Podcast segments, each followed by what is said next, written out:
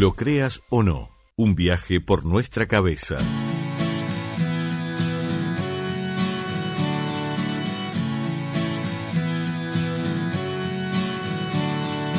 Me encanta mi aspecto de hombre tan perfecto. Yo soy lo más grande que hay. Ni de sabios ni de viejos acepto consejos. Mi único rival es el espejo.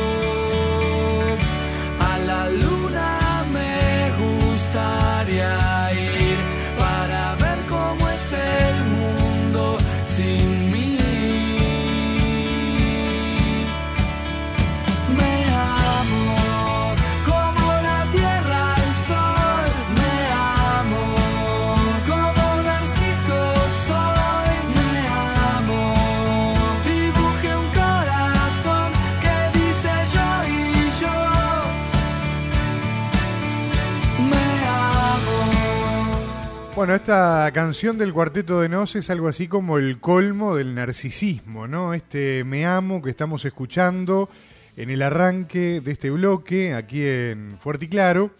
Y esto tiene una, una explicación, esto tiene una, una gran explicación.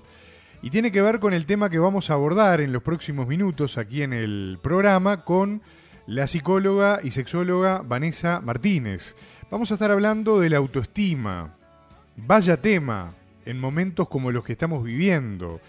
Y un tema que en realidad afecta en mayor o menor medida a todo el mundo. Adolescentes ni que hablar, en momentos donde se dan fenómenos sociales muy fuertes con las nuevas tecnologías. Pero también evidentemente, y me imagino que ella, como tantos otros colegas, en el consultorio también lo deben estar viviendo, eh, evidentemente afecta mucho a los adultos también. Eh, estamos en sociedades donde hay claramente enormes problemas de autoestima. Y eso tiene que ver con muchas cosas. Tiene que ver con el vínculo que construimos con los demás, tiene que ver con nuestros propios miedos, tiene que ver con los miedos del otro que los vuelca hacia nosotros muchas veces y nos afecta de otra manera. Eh, aquello que hemos dicho en más de una oportunidad, con Vanessa aquí en el estudio, pero también con otros temas aquí en el programa, a veces las palabras pueden herir mucho más que una piña, que un escupitajo, que vaya a saber qué cosa. Digo todo esto porque detrás de los problemas de la autoestima, evidentemente hay cuestiones muy fuertes que seguramente vamos a tratar de desgranar en los próximos minutos. No les voy a, a spoilear, como se dice ahora, la columna, pero sí invitarlos a que se queden con nosotros, escuchándonos, a que se queden con nosotros compartiendo, porque realmente es un tema que vale muchísimo la pena. Con la música del cuarteto le vamos a dar entonces la bienvenida a nuestra querida amiga, la psicóloga Vanessa Martínez, a este Fuerte y Claro. Vanessa, el gusto grande de saludarte. ¿Cómo andás? Bienvenida.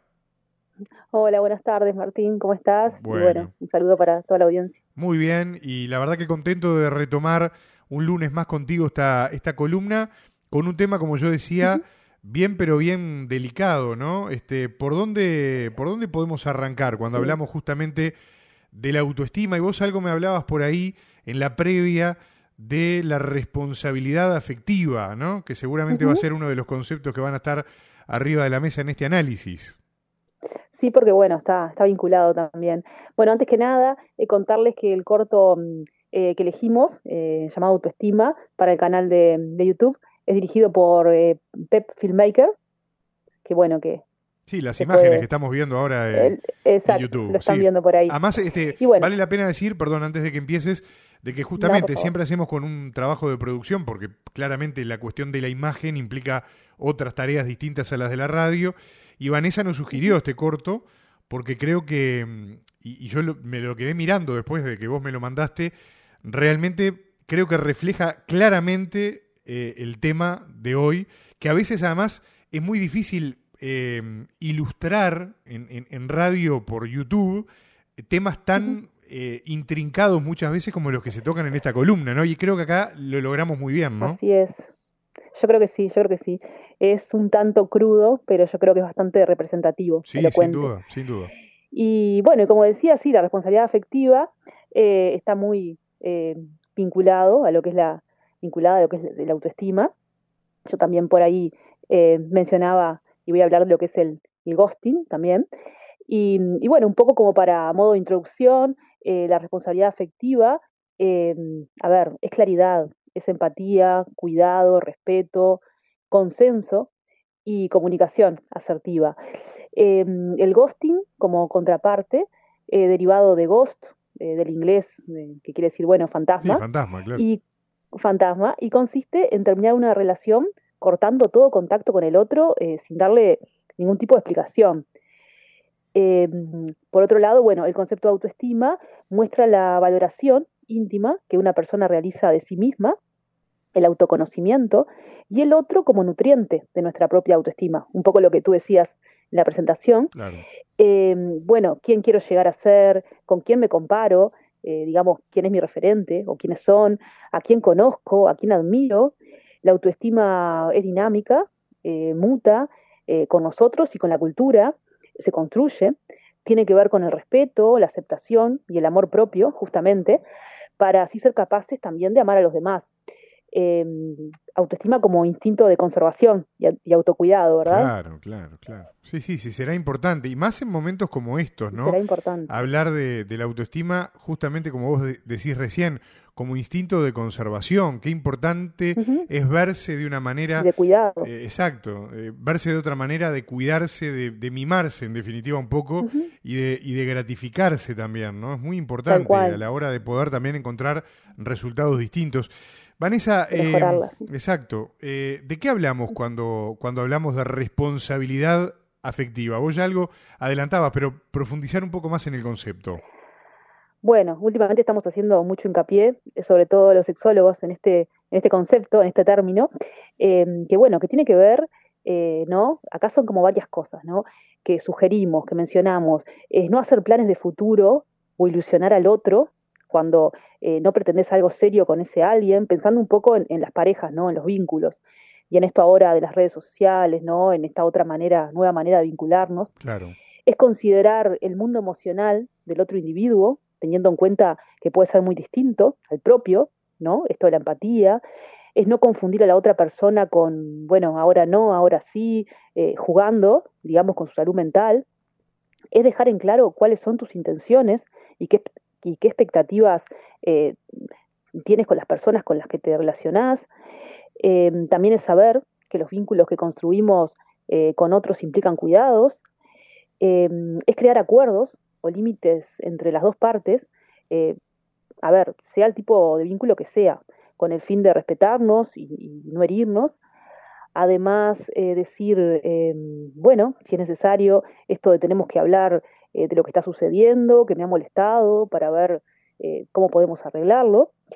Eh, es ser consciente de que lo que decimos o hacemos tiene consecuencias y que debemos asumir nuestra responsabilidad. si estás conociendo a alguien y, bueno, y sentís que, a ver, que no hay química, se lo tenés que decir. si no tenés tiempo para seguir conociendo a, ese alguien, a esa persona, también hay que decirlo. si se ha perdido el interés, bueno, insisto, hay que decirlo, si no sabemos lo que estamos buscando, también. Eh, en definitiva, ¿no? Eh, menos vender humo y más responsabilidad afectiva. Claro, sí, sí. Eh, pasado, claro. hablado en criollo, digamos, sería eso, ¿no? Exacto. No, no, pero está muy bien, porque está bueno ser sinceros, ser sinceros ¿no? Que a veces cuesta tanto, claro. a veces cuesta tanto. Vanessa, em, más allá de, del término, ¿no? Eh, que vos algo ya adelantabas también cuando hacíamos como la introducción. Em, ¿De qué hablamos cuando hablamos del ghosting, no? Eh, y, capaz, eh, ¿cómo se vincula esto con, eso de la responsabilidad afectiva? Capaz que parece un poco obvia la pregunta por lo clara que fuiste anteriormente, pero vamos a no dar nada por obvio, digamos, ¿no? ¿Cómo se pueden vincular justamente ese concepto de ghosting con la responsabilidad afectiva? Bueno, bien, en realidad se vincula eh, como el opuesto, ¿no? Eh, tendría que ver con esto de la irresponsabilidad afectiva, por así decirlo. Eh, la comunicación humana puede ser clara o defectuosa, silenciosa o ruidosa. Es la manera de acercamiento humano primario, una manifestación de, identidad y una demanda de reconocimiento. quizás por eso hoy en día algunas personas elijan el ghosting como una manera de terminar una pareja o un vínculo usando las redes sociales. Quien gostea no explica la razón de su desaparición y elimina la conexión física y los canales de comunicación posible. A su vez, el ghosting puede ser gradual. Quien quiere finalizar la relación empieza a responder después de varias horas, deja de empezar conversaciones o responde con pocas palabras o abrupto, eh, que sería la ausencia de comunicación total. Eh, esta estrategia va a depender del contexto en el cual se ha utilizado. Eh, por el contrario, el ghosting nos puede salvar ante situaciones de acoso y violencia.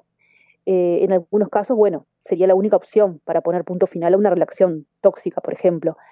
Pero de lo contrario, siempre es importante, como yo decía antes, actuar con responsabilidad afectiva. El ghosting se vincula, bueno, con la responsabilidad afectiva, como yo decía al principio, por el opuesto, que sería, bueno, la irresponsabilidad. Em, también, bueno, mencionar que un estudio realizado en 2019 indagó acerca de los motivos. Y bueno, y un poco las respuestas fueron las siguientes, eh, que el vínculo no era íntimo, como para plantearlo de otra manera, eh, la pérdida de atracción, ya sea física, emocional o intelectual, eh, conveniencia y practicidad, inseguridad, incomodidad o miedo, sentimiento de desagrado hacia la otra persona o interacción negativa. Además, el estudio indagó acerca de sentimientos o pensamientos de quienes habían sido gosteados, ¿no? De la otra parte. Y bueno, y estas personas eh, manifestaban que pensaban que algo iba mal con ellos, sentían incertidumbre y angustia, eh, sentían la disminución del interés, de la intimidad y de la comunicación. Vanessa, em, escuchando un poco toda esta, eh, esta serie de conceptualizaciones y de ejemplos claros, ¿no? Para entender de lo que estamos hablando, yo eh, presentaba el tema, en definitiva, por, lo que está de fondo, quiero decir, eh, como el tema de la autoestima, ¿no?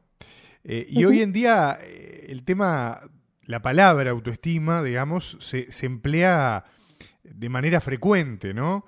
Eh, lo que pasa es que a veces en, el uso frecuente de determinada palabra, el contenido del concepto a veces se termina desdibujando un poco también, ¿no? Entonces, capaz que estaría bueno como psicóloga y también como sexóloga, porque vaya que el tema autoestima en el tema sexual también está y juega muchísimo. Em, estaría bueno que, que, nos contaras un poco más, bueno, de qué se trata realmente la autoestima, ¿no? Como, herramienta también, ¿no? Y como, y como decías vos hoy en el arranque, como instinto de autoconservación de alguna forma para cada uno de nosotros, seamos adolescentes, seamos niños o seamos adultos, porque en todas las etapas de la vida uno observa que está habiendo problemas de autoestima fuertes en la sociedad, ¿no? Bueno, bien, eh, la autoestima es algo personal, aunque no puede separarse eh, del entorno familiar, del contexto, en que ésta se desarrolla. Eh, varias dimensiones que se incitan en esta propiedad esencial y necesaria del ser humano, como su origen y progreso, el apego infantil, el autoconocimiento y la libertad individual. También la educación emocional, en la escuela y la familia, entre otras cosas. Eh, en la adolescencia puede haber crisis de autoestima, un poco lo que tú decías al principio, si bien eh, es algo que, bueno, que ya sea que esté en baja o no, pero eh, está presente a lo largo de toda nuestra vida, pero bueno, en la adolescencia es donde ocurren más esto de, las crisis de autoestima, ¿verdad? Que mm, tiene que ver con una compleja confusión de los sentimientos propios y ajenos. La palabra autoestima eh, está de moda, aunque posiblemente, como tú decías, su profundo significado aún no haya sido del todo revelado. Cuanto más corriente sea su uso en el lenguaje popular, más probabilidad de que su significado legítimo pase desapercibido para muchas personas. Esto de como del sobreuso, ¿no? Eh, que pierde de alguna manera como el, verdadero valor, significado. Eh, es llamativo que este concepto venga manejándose en el ámbito eh, de la psicología desde hace mucho tiempo y que su uso generalizado se haya convertido en emblemático en los últimos años prácticamente. el término autoestima es la traducción del concepto self-esteem, que primero se implantó en el ámbito, como yo decía, de la psicología, eh, específicamente de la psicología social y de la personalidad. Eh, de ahí su relación estrecha con otros conceptos afines, eh, self-concept, etcétera, sin que se haya podido demarcar exactamente lo que cada uno significa.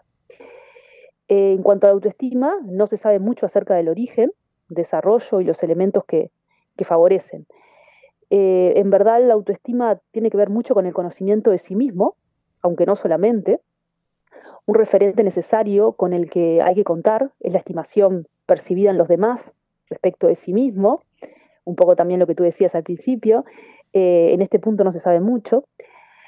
Eh, hay otros componentes como ser el ideal del yo, de que se parte, que sería el modelo de persona que cada uno desea llegar a ser, eh, lo que quizás se toma como criterio con el que compararse. Ese modelo se construye con la inspiración de las personas relevantes, a las que bueno, uno ha conocido, las cuales mediante las relaciones interpersonales probablemente causar una admiración. Eh, el conocimiento personal es fundamental, pero acontece que en sociedad actualmente eh, la inteligencia eh, se ha empañado y hay cierta desconfianza, desconfianza perdón, hacia ella.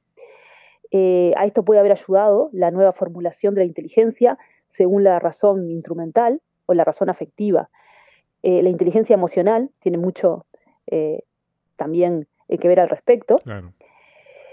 Y bueno, y la autoestima además eh, va transformándose a lo largo de la vida, eh, no solo por el cambio de la persona, sino también por los cambios en la cultura. Eh, traspasa el entramado que conforma la trayectoria biográfica del individuo a lo largo de su vida. es por eso que se relaciona también con lo que es la personalidad.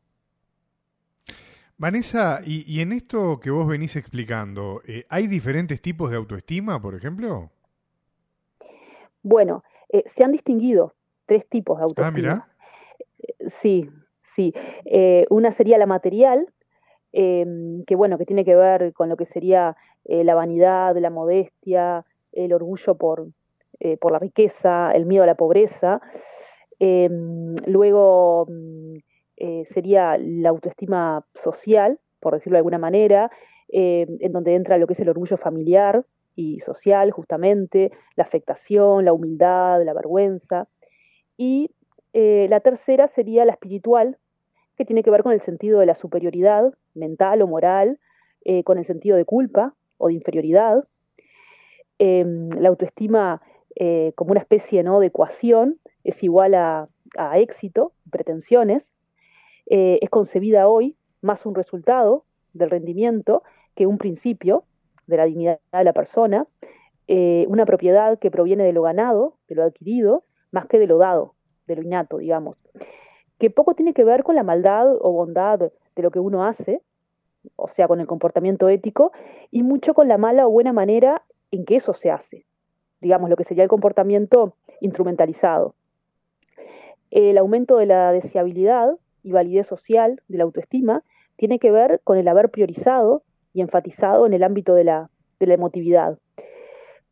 Mm, parece ser que mm, han hecho más fortuna cultural los programas relativos a la educación sentimental que otros que quizás podrían incidir más en el desarrollo cognitivo, como por ejemplo aprender a pensar. Claro. Vanessa, em, nos quedan pocos minutos, ¿no? Pero preguntas uno puede hacer un montón más porque evidentemente el tema es apasionante. Pero hay... Muy amplio también. Sí, muy amplio, porque aparte, claro, abarca, hemos hablado de muchas cuestiones, ¿no? Hemos hablado desde las cuestiones vinculadas eh, a la pareja hasta cuestiones directamente vinculadas a la propia persona, ¿no? Y, lo que hablábamos también, esto abarca a todas las, a todas las edades, porque hay otros temas que hemos tocado acá en el programa que, que son más específicos de determinado grupo etario, por ejemplo, ¿no? Pero acá estamos hablando de algo... toca sí, otros conceptos también, bueno, como yo mencioné, la inteligencia emocional, que, pero bueno, eso ya lo dejé para otra columna. Claro, claro, claro. No, pero se habla mucho hoy en día de eso. No, sin duda. Pero no, lo que te quería preguntar era si, si existen, por ejemplo, trastornos eh, psicopatológicos vinculados a la autoestima, ¿no? Y bueno, y si esto es así, obviamente eh, contar algo más al respecto y eh, eventualmente poner un ejemplo también que puede estar bueno, ¿no? Pero ¿existe la posibilidad de algún trastorno este, psicopatológico vinculado a la autoestima en concreto? ¿Por, por estos tipos de autoestima también de los que vos hablabas recién? Ajá, bien. Bueno, un poco, em, como yo decía, el concepto de autoestima se ha popularizado hasta irrumpir también em, en el ámbito clínico. Son varios los pacientes eh, cuyo motivo de consulta manifiesto es un problema de autoestima. Eh, por ejemplo, te dicen, eh, es que mi autoestima está baja. en muchos casos eso es cierto, pero casi nunca es toda la verdad, digamos, sino que existen otros síntomas psicopatológicos asociados. la naturaleza, intensidad y cualidad de este trastorno no suele coincidir en la mayor parte de los pacientes, eso es lo que vemos. Es importante que las personas se estimen a sí mismas, que no se rechacen, sino que se respeten y se acepten como son, eh, porque esto, bueno, aporta el equilibrio personal. Por lo tanto, eh, cierto amor propio es necesario, ya que si la persona no se ama a sí misma, eh, será muy difícil que ame a los demás, como yo decía al principio. Y bueno, esto me parece interesante también, que por ende, si la persona se odia a sí misma, sería lógico que aumentasen, bueno, lo que son los, suicidios, como ya sabemos, y también los homicidios. Quienes sufren problemas de autoestima no se aceptan como son, se rechazan a sí mismos y difícilmente aman a los demás. La baja autoestima genera conflictos a nivel familiar, laboral y social, o sea, afecta ¿no? en todas las esferas humanas.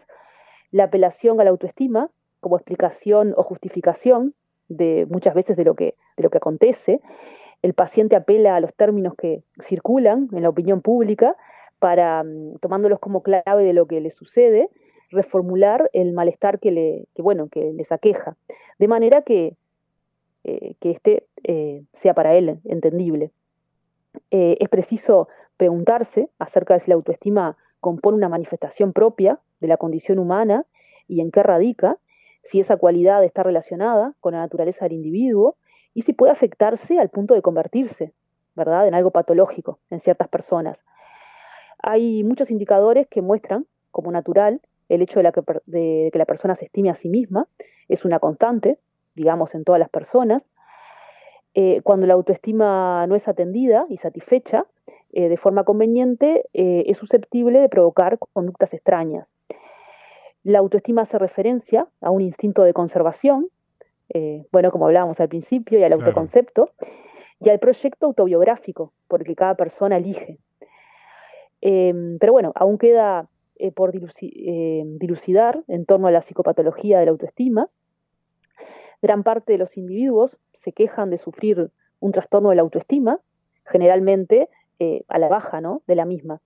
Pero, y esto es lo que, bueno, también eh, me parece interesante, que ninguna persona suele quejarse de sufrir un trastorno por exceso de autoestima. Lo lógico es que si existen trastornos por defecto, los haya también por exceso. Claro. Siendo una función natural, eh, es adecuado que sufra variaciones, eh, por menos y por más. ¿no?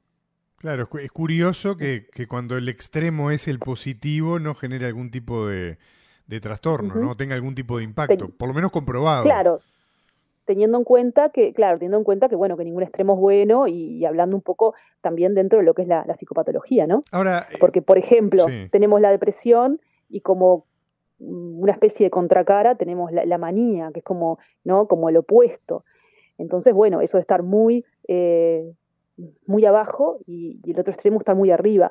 Entonces, bueno, es como que, eh, de alguna manera, en este caso sucede que, que bueno, que no, no se estaría viendo como la otra contraparte, ¿no? Y eso es lo llamativo. Claro, lo que está claro es que, es que evidentemente, más allá de este análisis eh, puro y duro, ¿no? Eh, que es interesante hacer, es que estamos con enormes problemas en este sentido, ¿no? Y que aquel concepto de la responsabilidad afectiva, al que vos hacías mención prácticamente desde el arranque de la columna, de alguna manera es una de las llaves que pueden empezar a a destrabar un poquito esta cuestión, ¿no? Exacto, exacto. Eh, la relacionaba así, ¿no? El, eh, la, irresponsabilidad, mejor dicho, ¿no? La contraparte afectiva y el ghosting, eh, obviamente, impactan de manera negativa en la autoestima. Por eso el énfasis en la responsabilidad afectiva. Claro, Ahí, está, ahí tiene que estar puesto el énfasis para lograr justamente la transformación. Claro, también tener en cuenta que a veces eh, el autoestima, digamos, eh, un problema o una baja en la autoestima, eh, muchas veces también eh, está, ¿cómo decirlo?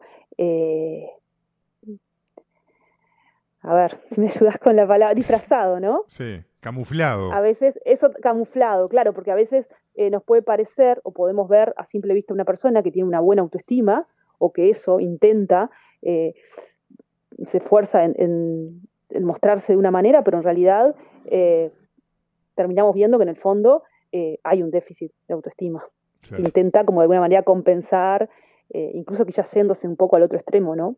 Pero como un, un problema, una baja de autoestima, ahí va, disfrazada, camuflada. Sí, sí, alardear de lo que uno carece en realidad, ¿no? De alguna forma. Entonces, bueno, eh, exacto, eh, eh, es complejo. y bueno, y también está un poco usado el término, como decíamos, ¿no? De una manera coloquial. Pero bueno. Sí, sí, claro. por eso hay que ver. Claro. cuando realmente se trata de un de, de algo más relacionado a una crisis o a, un trastorno de la autoestima y, en realidad cuando eh, en realidad el motivo latente de consulta es otro, por más que la persona manifieste eh, una baja en su autoestima, ¿no? Claro, sin duda. Vanessa, yo te quiero agradecer como siempre este rato de charla aquí en Fuerte y Claro, este análisis que hemos compartido tan interesante en el día de hoy contigo y si te parece como siempre, ¿no? Puerta, micrófono abierto, en unos días retomamos esta columna, seguimos hablando de estos temas que son siempre bien interesantes y, abarcativos también de la realidad que están pasando muchas personas. Y, bueno, y contar contigo siempre es un gusto para, para poder conocer un poco más en primera, de primera mano estas cuestiones. Te mando un abrazo enorme como siempre. Gracias por estar en el programa y si te parece en unos días volvemos a conversar contigo. ¿eh? Claro que sí, un abrazo. Muchas gracias.